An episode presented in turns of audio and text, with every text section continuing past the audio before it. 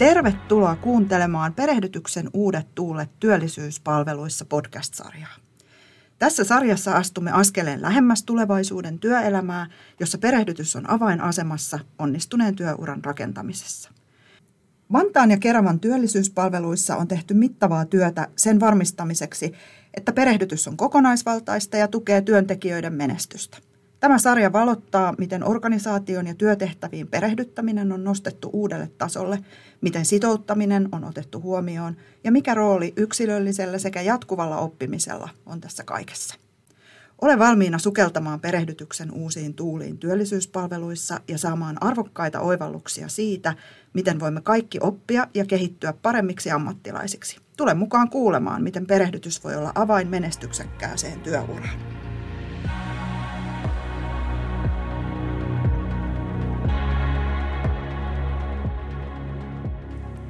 Tässä Perehdytyksen uudet tuulet työllisyyspalveluissa sarjan aikaisemmissa jaksoissa, niin teidän kanssa on puhuttu hyvästä perehdytyksestä ja uudenlaisista perehdytyskäytänteistä. Niiden yhteydessä on puhuttu vuorovaikutuksesta, sitouttamisesta ja motivaatiomerkityksestä ja sitten perehtymisprosessiin liittyvistä tehtävistä ja henkilöstön erilaisista rooleistakin vähän. Ja tässä jaksossa me mennään ehkä askeleen vähän kauemmas. Tai, tai eri suuntaan ehkä vähän, ja pureudumme erityisesti jatkuvan oppimisen ja työarjessa oppimisen teemaan. Keskustelemassa mun kanssa täällä ovat Kirsi Tuovinen, hankeasiantuntija työllisyyspalveluista. Ja Mirka Jokela, palvelu esihenkilö työllisyyspalveluista. Ja minä olen Mari Lehtori-Virtanen Metropolia ammattikorkeakoulusta, ja olen tässä teidän kanssa sen tähden, että olen ollut mukana toteuttamassa tuota teidän perehdytysvalmennuksen niin kuin teknistä osaa ja pedagogista osaa sinne Moodle-alustalle, ja on ollut ilo seurata teidän työskentelyä pitkin matkaa tässä vuosien varrella. Olette tehneet uraauurtavaa hienoa työtä. Mutta tänään, tota, tai tässä jaksossa erityisesti puhutaan tästä niin kuin työarjessa tapahtuvasta jatkuvasta oppimisesta ja siitä kaikesta, mitä siihen liittyy. Ja tämä on minulle erityisen mieluinen teema opettajan näkökulmasta, ja minulla on tähän niin kuin suosikki lähteitä aina laittaa, että, että mistä niin kuin lähdetään liikkeelle. Ja yksi näistä mun suosikioista on opetushallituksen tämmöinen osaaminen kaksituhattakolmekymmentäviisi-raportti, jossa kuvataan aika tarkasti sellaisia niin kuin työelämävalmiuksia ja geneerisiä osaamisia, mitä jokaisen meidän pitäisi siellä työelämässä vuonna kaksituhattakolmekymmentäviisi osata, ja mieluummin varmaan vähän aikaisemminkin jo. Ja mä nostin tuohon kärkeen niitä geneerisiä top kymmenen, kestävän kehityksen periaatteiden tuntemus, vuorovaikutus, viestintä ja kommunikointitaidot, ongelmanratkaisutaidot, luovuus, oppimiskyky, monikulttuurisuus, taidot, kokonaisuuksien hallinta, itseohjautuvuus, eettisyys, tiedonhallinta ja analysointitaidot. Ja osa näistä teemoista ollaan sivuttu noissa edellisissä jaksoissa, mutta minkälaisia ajatuksia tuosta geneerisen osaamisen listasta nousee niin kun erityisesti suhteessa Vantaan ja Keravan työllisyyspalvelujen jatkuvan työarjessa oppimisen strategiaan? Et siellä on paljon tuollaisia, niin kun, ei ihan siihen niin kun substanssi- tai asiantuntija osaamisen sisältöön liittyen on paljon niin kuin laajempia asioita. Miten olette tätä ajatellut? Monikin herätti silleen, että oikeastaan siellä oli semmoisia, mitä, mitä meillä on nytkin jo tärkeitä, mutta varmaan mikä on nyt jo tosi iso osa ja tulee varmasti jatkossa vielä, vielä olemaan tärkeämpi on tuo maahanmuuttajateema. Että tälläkin hetkellä meidän asiakaskunnasta iso osa on maahanmuuttajataustaisia ja meillä sellainen niin kuin monikielisyys on arkea ja, ja ylipäätään, niin kuin jos ajattelee, mitä meidän asiakkaat, mitä heidän tavoitteitaan on, niin se maahanmuuttajuus ja kielitaito niin kuin näyttäytyy siinä tosi merkittävänä osana. Ja niin kuin jos ajattelee nyt ihan yhteiskunnallisesti, niin sellaisten kansainvälisten osaajien houkuttelu Suomeen on, on ihan koko Suomen tasolla tosi tärkeää. Ja, ja Vantaalla ja Keravalla myös, niin se, se nousi nyt itselle ainakin sieltä yhtenä tosi, jo, jo, mihin ollaan havahduttu jo nyt kyllä, ja mikä on meidän arkea. Ja nyt kun tuohon on havahduttu, niin, niin onko konkreettisia suunnitelmia tai ajatuksia jo siitä, että, että miten sitä käytännössä vaikka tämän perehtymisprosessin yhteydessä voidaan tukea? Et kun tarve on, niin onko ajatuksia siitä, että miten? No, siinä nykyisessä perehdytysohjelmassa on jo jotain. Meillä on ihan sellainen oma moduuli ikään kuin vähän niin kuin tähän teemaan liittyen, että siellä on esimerkiksi, meidän näkökulmasta on tärkeä osata esimerkiksi oleskelulupa-asioita ja sitten siellä on tulkkausasioita ja sen semmoisia, mutta, mutta tämä on varmaan semmoinen, semmoinen aihe, josta nimenomaan tämän jatkuvan osaamisen kehittämisen teemasta tarvittaisiin vielä lisää, että, että me saataisiin meidän työntekijöille lisää työkaluja rakentaa erilaisia niin kuin etenemispolkuja meidän asiakkaille ja saa, niin kuin meidän työntekijät saisi vähän työvälineitä ikään kuin tähän teemaan liittyen. Ja kyllä, vaikka meillä on niin kuin erikseen kotoutuja vieraskielisten tiimit, niin meillä kuitenkin on vieraskielisiä asiakkaita kaikissa tiimeissä. Ja se itse asiassa on, tuottaakin pikkasen ehkä sen haasteen, että sille kotoutumisajalle on kyllä paljon niin palveluita, aika selkeät palvelupolut. Mutta sitten kun se kotoutumisaika on ohi, niin sen jälkeen sitten ikään kuin ne tarpeet, ne muuttuu pikkasen ehkä sillä asiakaskunnalla, mutta ne ei ole välttämättä yhtään sen vähäisempiä, että se kielitaidon taso voi olla silti edelleen niin heikko. Ja se on kuitenkin ihan julkisesti tutkimustenkin mukaan tunnustettu tosiasia, että maahanmuuttajataustaisella työllistyminen on hankalampaa kuin, kuin kantaväestöllä, niin se on semmoinen tärkeä strateginenkin kulma ehkä sille, jos ajattelee organisaation kannalta. Edellyttääkö tämä teidän asiantuntijoilta jotain, että se asiakaskunta on niin monikulttuurista? No kyllä se vaikuttaa ihan niin kuin siihen asiointiin sinänsä, että meillä esimerkiksi neuvontapalveluissa on sellaista niin kuin kasvokkaista neuvontaa, niin tarvitaan ihan, meillä on tosi, meillä on kyllä uudistumassa meidän asiakastietojärjestelmä. Tällä hetkellä se on aika sellainen hankala ehkä hahmottaa, että mistä sieltä löytyy asiat. Meillä on siihen palveluprosessiin liittyy lakisääteisesti, asiakkaan täytyy raportoida tekemisistään, niin se on vaikeaa teknisesti, niin tarvitsee ihan kädestä pitää apua siihen. Meillä on esimerkiksi ihan konkreettiseen työnhakuun liittyviä erilaisia osto, ostopalveluita ja, ja sitten ihan semmoista meidän omaakin, omiakin palveluita, mutta sitten käytännössä osoittautuu, että se, nekin on niin kuin jotenkin tosi hankalia maahanmuuttajan kannalta, koska kielitaito on niin heikko ja ehkä digitaidotkin, että sitten on, niin kuin, tarvii tosi paljon tukea siihen, että saa esimerkiksi ihan konkreettisesti haettua töitä, vaikka sitä ammattiosaamistakin voisi olla. Monenmoisia ja sitten ihan niin kuin tietyllä tapaa sellainen selkokielisyyden osaaminen ihan lähtien siitä, minkälaisia meidän kutsukirjeet on, minkälaista. Kaikkeen me ei pystytä vaikuttaa, että minkälaista materiaalia, minkälaisia kirjeitä asiakkaiden lähtee, kun osa lähtee automaattisesti sieltä järjestelmästä. Me ei päästä niitä tekstejä itse muokkaamaan, mutta pitää miettiä aina, kun me itse jotain tuotetaan, jotain tekstiä, että, että onko ne ymmärrettäviä. Paljonko siellä on, käytetään esimerkiksi passiivimuotoa ja muuta. Niin. Ja, ja sitten, että meillä kuitenkin hyvin tärkeä semmoinen palvelukanava on, On no se oma asiointi, se, niin kuin mikä on sähköinen, tarvitaan vahva niin kuin tunnistautuminen ja pankkitunnukset, mutta tosi paljon asioidaan puhelimitse ja, ja todella moni, jolla suomen kielen taito on heikko ja vaikka englannin kielenkin taito voi olla auttava, niin kertoo, että on tosi hankala ymmärtää puhelimessa, että haluaisi enemmän asioida aina kasvokkain. Että nämä kaikki haastaa kyllä ihan sitä käytännön tekemistä. No ihan varmaan haastaa. Sitten tuosta listasta nostan vielä tuon ongelmanratkaisutaidot ja vaikka oppimiskyky, niin tota, mitä Kirsi, nouseeko niistä mitään, että miten, miten sitä asiantuntijaa tuetaan tällaisen taidon oppimisessa, kun se on kuitenkin geneerinen työelämätaito?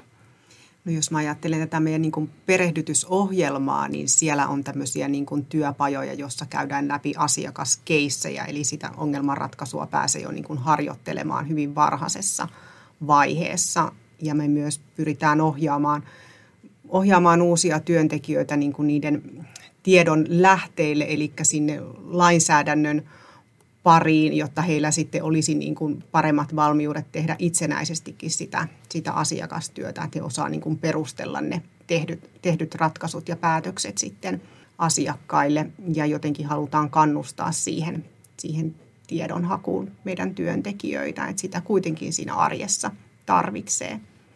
Minulle tulee tuosta vielä mieleen se, että mikä itse asiassa on niin kuin tuutoroinninkin näkökulmasta ja siinä niin kuin uuden työntekijän perehdyttämisvaiheessa, että jo siinä ikään kuin vähän opettaa siihen, että meillä on tosi hyviä työn tukemisen välineitä, ihan valtakunnallisia ja sit myös meidän omia, että, että opetetaan uudet, siitä ihan alusta saakka, että mistä sitä tietoa voisi ensin kaivella, ettei ihan heti ensimmäisenä niin kuin kysy, niin, niin se on ikään kuin semmoinen, mikä on hyvä oppia jo siinä alussa, niin sitten se kannattelee sit myös siellä myöhemmin.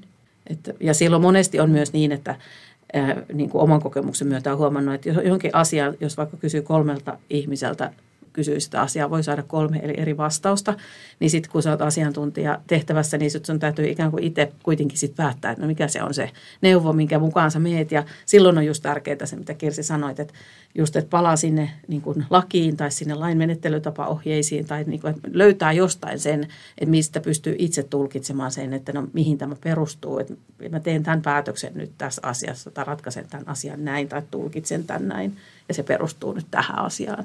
Että löytää jonkun sieltä sen semmoisen jyvän, tiedon jyvän, mihin se perustaa.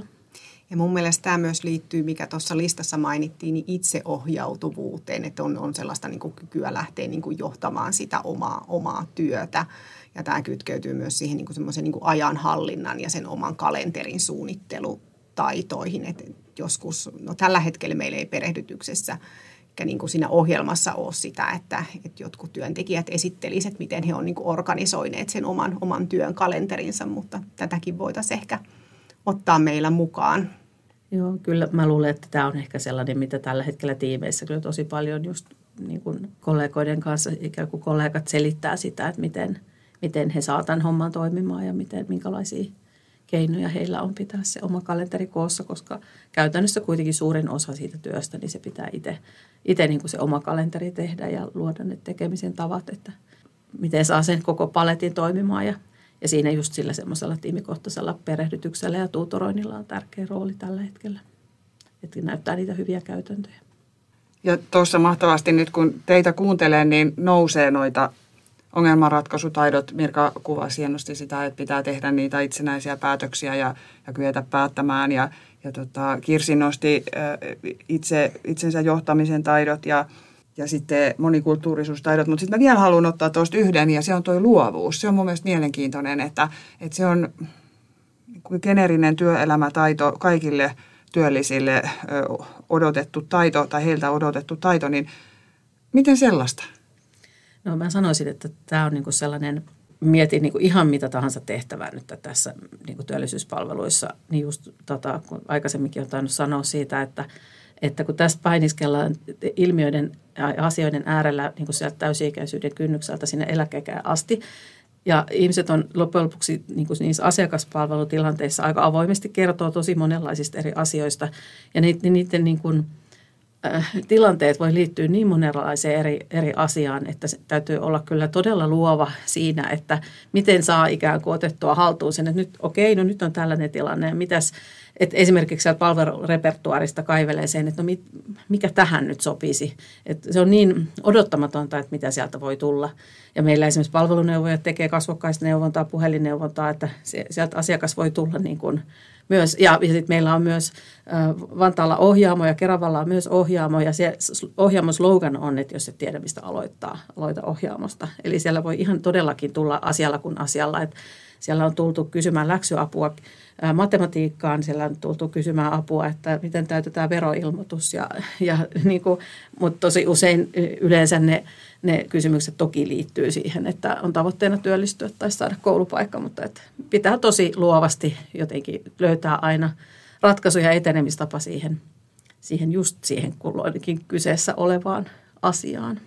Ja mä oon miettinyt, että tässä, niin kun näissä tehtävissä niin itse asiassa markkinointiosaaminen on todella tärkeää, että, että monesti on niin kun erilaisia ratkaisuja, mitä, mitä olisi niin kun, ja polkuja, mitä asiakkaalle voisi tarjota, mutta sitten niin kun, se ei aina ole, se asiakkaan motivaatio aina just, just mätsää siihen, että sitten pitää ikään kuin yrittää aika luovasti myös löytää niitä, niitä niin kuin argumentteja siihen, että miksi, miksi nämä etenemistavat nyt olisi sulle hyviä. Et tietysti siinä on se asiakkaan oma osallisuus ja hän itse päättää omasta, omasta elämästään, mutta että on, on ainakin tarjota sitten hyviä vaihtoehtoja, mistä, mistä sitten asiakas voisi kenties valita ja jotain, mihin hän sitten mielellään tarttuu. Ja mä kytkisin tämän luovuuden niin kuin meillä, meillä kehittämiseen, että kyllä tämä perehdytyksen kehittäminen on sitä luovuutta vaatinut ja luovuutta siinä on päässyt paljon käyttämään, mutta varmasti sitten jos ihan ajattelee, no Mirka puhui tässä niin kuin asiakastyöstä, että ihan meillä niiden asiakasprosessien kehittäminen, niin varmasti sellainen kanssa, mistä luovuudesta on hyötyä. Ja sitten mä mietin tuosta luovuuden osalta sitä, että, että aika monestihan työarjessa niin semmoinen vaaniiko siellä semmoinen urautumisen mahdollisuus, että mä lähden tekemään tiettyjä asioita aina tietyllä tavalla.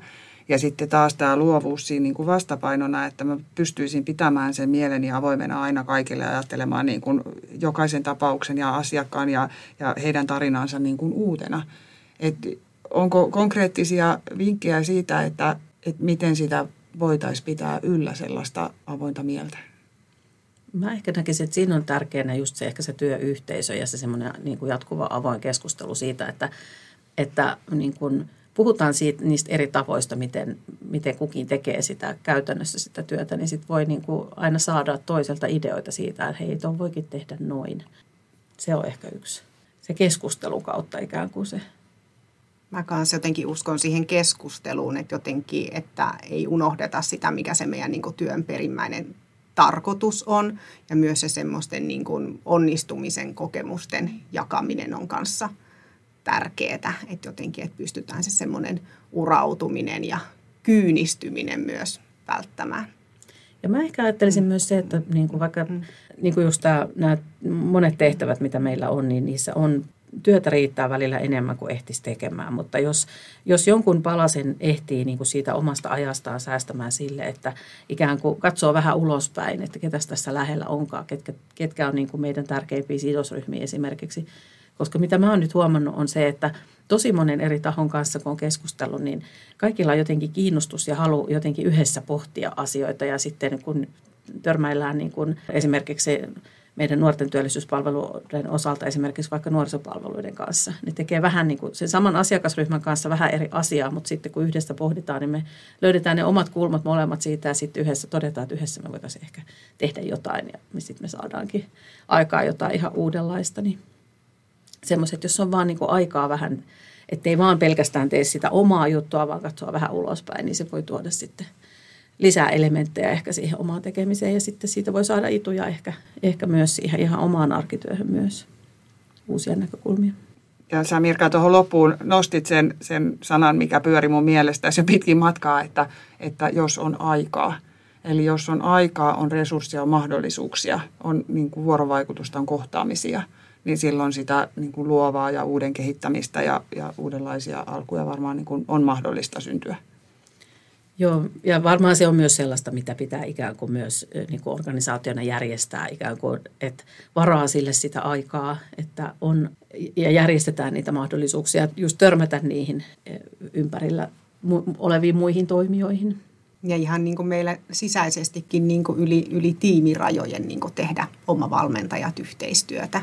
Sekin on tärkeää. Oletteko tämän osalta, kun miettii tuota organisaation toimintakulttuuria tai organisaatioiden, missä olette ehkä aikaisemminkin työskennelleet, niin oletteko huomanneet ää, niin kuin muutosta siinä, että et, et miten niitä mahdollisuuksia ja yhdessä tekemistä, yhdessä pohtimista ja niitä paikkoja ja sitä tilaa niin kuin sille jatkuvalle oppimiselle ja jatkuvalle yhdessä tekemiselle, niin, niin onko sitä tilaa tarpeeksi? No ainakin niin kuin omasta näkökulmasta musta tuntuu siltä, että just miettii, että me ruvetaan puhumaan jo aika hifistelytason asioista välillä, että huomaa, että ne semmoiset perusrakenteet, vaikka me ollaan niin kuin edelleen ja koko niin kuin tullaankin olemaan vielä tosi isoja muutosten keskellä, että ihan niitä perusasioitakin pitää miettiä, että mitä, mitä ne on sitten siinä uudessa, että joutuu siihen käyttää energiaa, mutta silti me ollaan mun mielestä niin kuin tekemisessä ja osaamisessa jo aika pitkällä. Että et me voidaan jo niinku keskustella tosi yksityiskohtaisista asioista.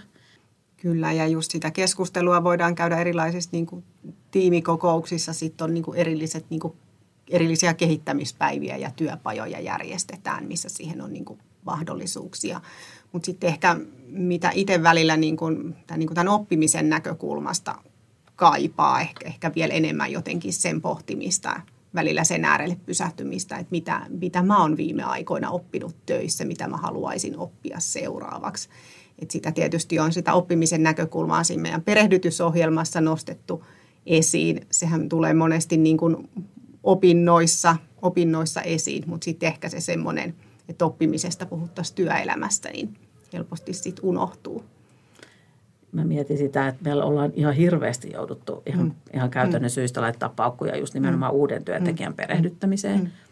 Ja, ja ikään kuin sellainen systemaattinen niin kuin sen miettiminen, että miten me kehitetään meidän niin kuin jo, jo niin kuin meillä olevien työntekijöiden osaamista, niin, niin se on jäänyt vähemmälle. Mutta kun katsoo niin kuin esimerkiksi meidän SharePointissa erilaisia tallenteita, meillä on viikoittain kuitenkin on joko, joku palveluesittely tai sitten joku ratkaisuklinikka. Sitä materiaalia on siellä ihan hirveästi, mutta se on ehkä vaan vähän jäsentymätöntä. Että sitä ikään kuin sitä uutta oppimista tulee koko ajan ihan hirveästi, mutta me ei välttämättä vaan niin kuin hoksata, että mitä kaikkea meillä on jo ikään kuin eri kanavilta tarjolla.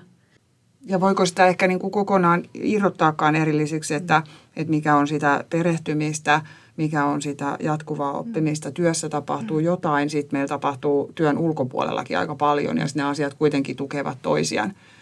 Ja siitä mä tuossa alkuun sanoin, että mulla on pari tuollaista suosikkilähdettä, niin se toinen asia, mikä on, on mun tämän hetken suosikki, on tämä Digivisio kaksituhattakolmekymmentä-hanke, mikä on kaikkien suomalaisten korkeakoulujen yhteinen hanke. Jatkuvan oppimisen mallimaaksi Suomea pyritään kaksituhattakolmekymmentä vuoteen mennessä saamaan. Ja, ja siellä Digivision kokonaisuuden, sen ajattelun pohjana on tällaisia asioita, että maailma muuttuu koko ajan yhä nopeammin, kilpailu osaajista kovenee, uusien taitojen omaksumisen tarve on jatkuvaa. Me ollaan käyty koulut joskus ja sitten opittu paljon sen jälkeen. Oppiminen ja osaaminen saavat sellaisia muotoja, joita emme osaa edes tässä hetkessä ehkä kuvitella, että mitä se on kaksituhattakolmekymmentä, kaksituhattakolmekymmentäviisi.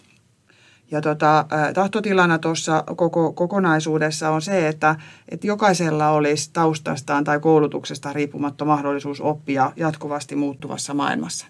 Ja tullaan siitä tuohon erilaisiin oppijoihin ja, ja ehkä jatkuvan oppimisen haasteisiinkin organisaatiossa, että kun meillä on moninaisilla taustoilla asiantuntijoita ja työntekijöitä ja eri, me opitaan eri tavalla, niin oletteko sellaisia asioita tässä tämän viime vuosien aikana pohtineet? No Kirsi, sä varmaankin ainakin osaat sanoa näistä meidän saavutettavuuspohdinnoista, että meidän kaikki materiaalit, että ne on varmasti kaikille saavutettavia, sitten me ainakin jouduttu pohtimaan. Siinä, siinä on varmasti meillä vielä niin kuin kehitettävää ja niin kuin teknisiä ratkaisuja pitäisi siihen, siihen löytää, että meillä on videoissa tekstitykset esi, esimerkiksi, että ne on niin kuin, meillä on paljon niin kuin työntekijöitä, joiden äidinkieli ei ole suomi ja uskon myös, että jos on taustalla myös jotain niin kuin oppimisvaikeuksia, niin se, että on, on tekstitys, niin voi auttaa, auttaa sitten siinä tiedon, tiedon omaksumisessa. Mutta onneksi meillä on kuitenkin, se, se, sen pidän just hyvänä, että meillä on kuitenkin tosi sillä lailla monimuotoinen niin kuin tämä sekä niin kuin perehdytysohjelma, mutta ylipäätään niin kuin nämä tavat, että miten me otetaan uusia asioita haltuun. Että sitten löytyy kuitenkin ehkä jokaiselle jotakin, vaikka tosi paljon tietysti on, on niin kuin tekstimuodossa asiaa, mitä pitää ottaa haltuun. Että mä oon joskus miettinytkin sitä ikään kuin rekrytoidessani, että, että me ei voida niin kuin päästää irti niin kuin siitä hyvän suomen kielen osaamisvaatimuksesta. Tietysti ruotsin kieli kävisi aika lailla yhtä hyvin, mutta kun kaikki materiaalit on pääsääntöisesti suomeksi, kaikki lajit ja kaikki semmoiset, että ne ihan ne pienet perustyövälineet, mitä me käytetään, niin se on sen verran monimutkaista kieltä, että meidän on ihan pakko, pakko niin kuin varmistua siitä, että, että niihin pystytään sitten. Ja toihan on monissa organisaatioissa ihan niin kuin tätä päivää, että, että se suomen kieli on, on se vahva työkieli tai sitten vastaavasti ruotsi. Tota, mä kuulen tässä teidän niin kuin organisaation osalta paljon tällaista niin kuin oppivan organisaation tekemistä ja te tarjoatte erilaisia mahdollisuuksia. Teillä on yhdessä tekemisen paikkoja, teillä on työpajoja, tiimissä opitaan, te mentoroitte, tuutoroitte, käytätte vertaisoppimisen mahdollisuuksia. Et teillä on myös tosi monipuolinen valikoima tällä hetkellä käytöstä. Ja ehkä tietysti just toi asiantuntijuuden laaja kenttä, mitä siellä otetaan haltuun, niin edellyttää sitä, että niitä erilaisia tapoja on tarjolla. Joo. Ja sitten me otetaan tähän loppuun. Kirsi vähän jo ehkä raapasikin tota ajatusta, mitä mä olin ajatellut, että otetaan tähän tota loppuun. Niin mitä olette viimeksi itse oppineet? Työelämässä vai? Ihan. Oppiminen on monisäikeinen ilmiö ja kun tämä on jatkuva oppiminen työarjessa ja, ja työn, työn ulkopuolella, niin mikä on viimeisen asia, mitä olet oppinut? No musta tuntuu, että niin kuin mä oon nyt tässä itse asiassa juurikin tämän kyseisen kurssin kohdalla, mitä, mitä, minkä, minkä takia tässäkin olemme nyt juuri puhumassa, niin tämä on tuonut taas niin kuin uutta näkökulmaa siihen, että miten rakennetaan tällaista, tällaista lyhyempää kurssikokonaisuutta ja, ja olemme täällä nyt podcastissa puhumassa, niin tämä on tämä on itselle taas uusi juttu. Niin esimerkiksi, että olen kyllä hoksannut, että nyt on tullut taas opittua paljon uutta, vaikka aika monta vuotta tämän perehdytyksen parissa olen tässä nyt jopa ehtinyt painiskella ja sitä ennenkin vähän samojen teemojen äärellä. No siis kyllä mullekin tämä, tämä meidän perehdyttäjien tuutoreiden koulutuksen suunnitteluprosessi on ollut tosi, tosi opettavainen, mutta mä voisin ehkä sieltä vapaa-ajalta nostaa, nostaa tota, semmoisen oppimiskokemuksen, että olen opetellut tekemään yön yli sämpylöitä, eli, eli on ihan mukavaa rentoutua oppimisen parissa myös vapaa-ajalla. Mahtavaa. Ja tota, tämähän oli vähän vaikea. Siis mä mietin kanssa, että mitä mä oon oppinut viimeksi, että kun on matkaan on tarttunut aika paljon kaikenlaista, että mitä se voisi niin kuin olla. Ja sitten mä ajattelin, että no se, mitä mä oon kyllä viime aikana oppinut ja aktiivisesti opetellut, niin se on ihan varmasti näihin tekoälytyökaluihin liittyvää asiaa. Ja mi- mihin kaikkeen sitä voi vaikka niin kuin tässä mun omassa työarjessa hyödyntää. Tosi paljon kiitoksia teille, Kirsi ja Mirka, jotka olette aktiivisesti olleet kehittämässä Vantaan ja Keravan työllisyyspalvelujen perehdytyskäytänteitä. Ja kiitos siitä, että olette rohkeasti tulleet jakamaan omia kokemuksianne meidän kanssamme. Ja niistä voi ja toivottavasti onkin apua ja innostusta monille meidän kuulijoille. Ja kiitos myös sinulle, joka meitä kuuntelet. Toivottavasti sait uusia ajatuksia perehdytysprosessin kehittämiseen tai oman perehtymisesi tueksi. Niin kuin oppiminen ylipäänsä, myös uuteen työhön perehtyminen on omanlaisensa matka, joka ei pääty koskaan. Minä olen Mari Lehtori-Virtanen ja tämä oli viimeinen osa Perehdytyksen uusia tuulia-sarjaa.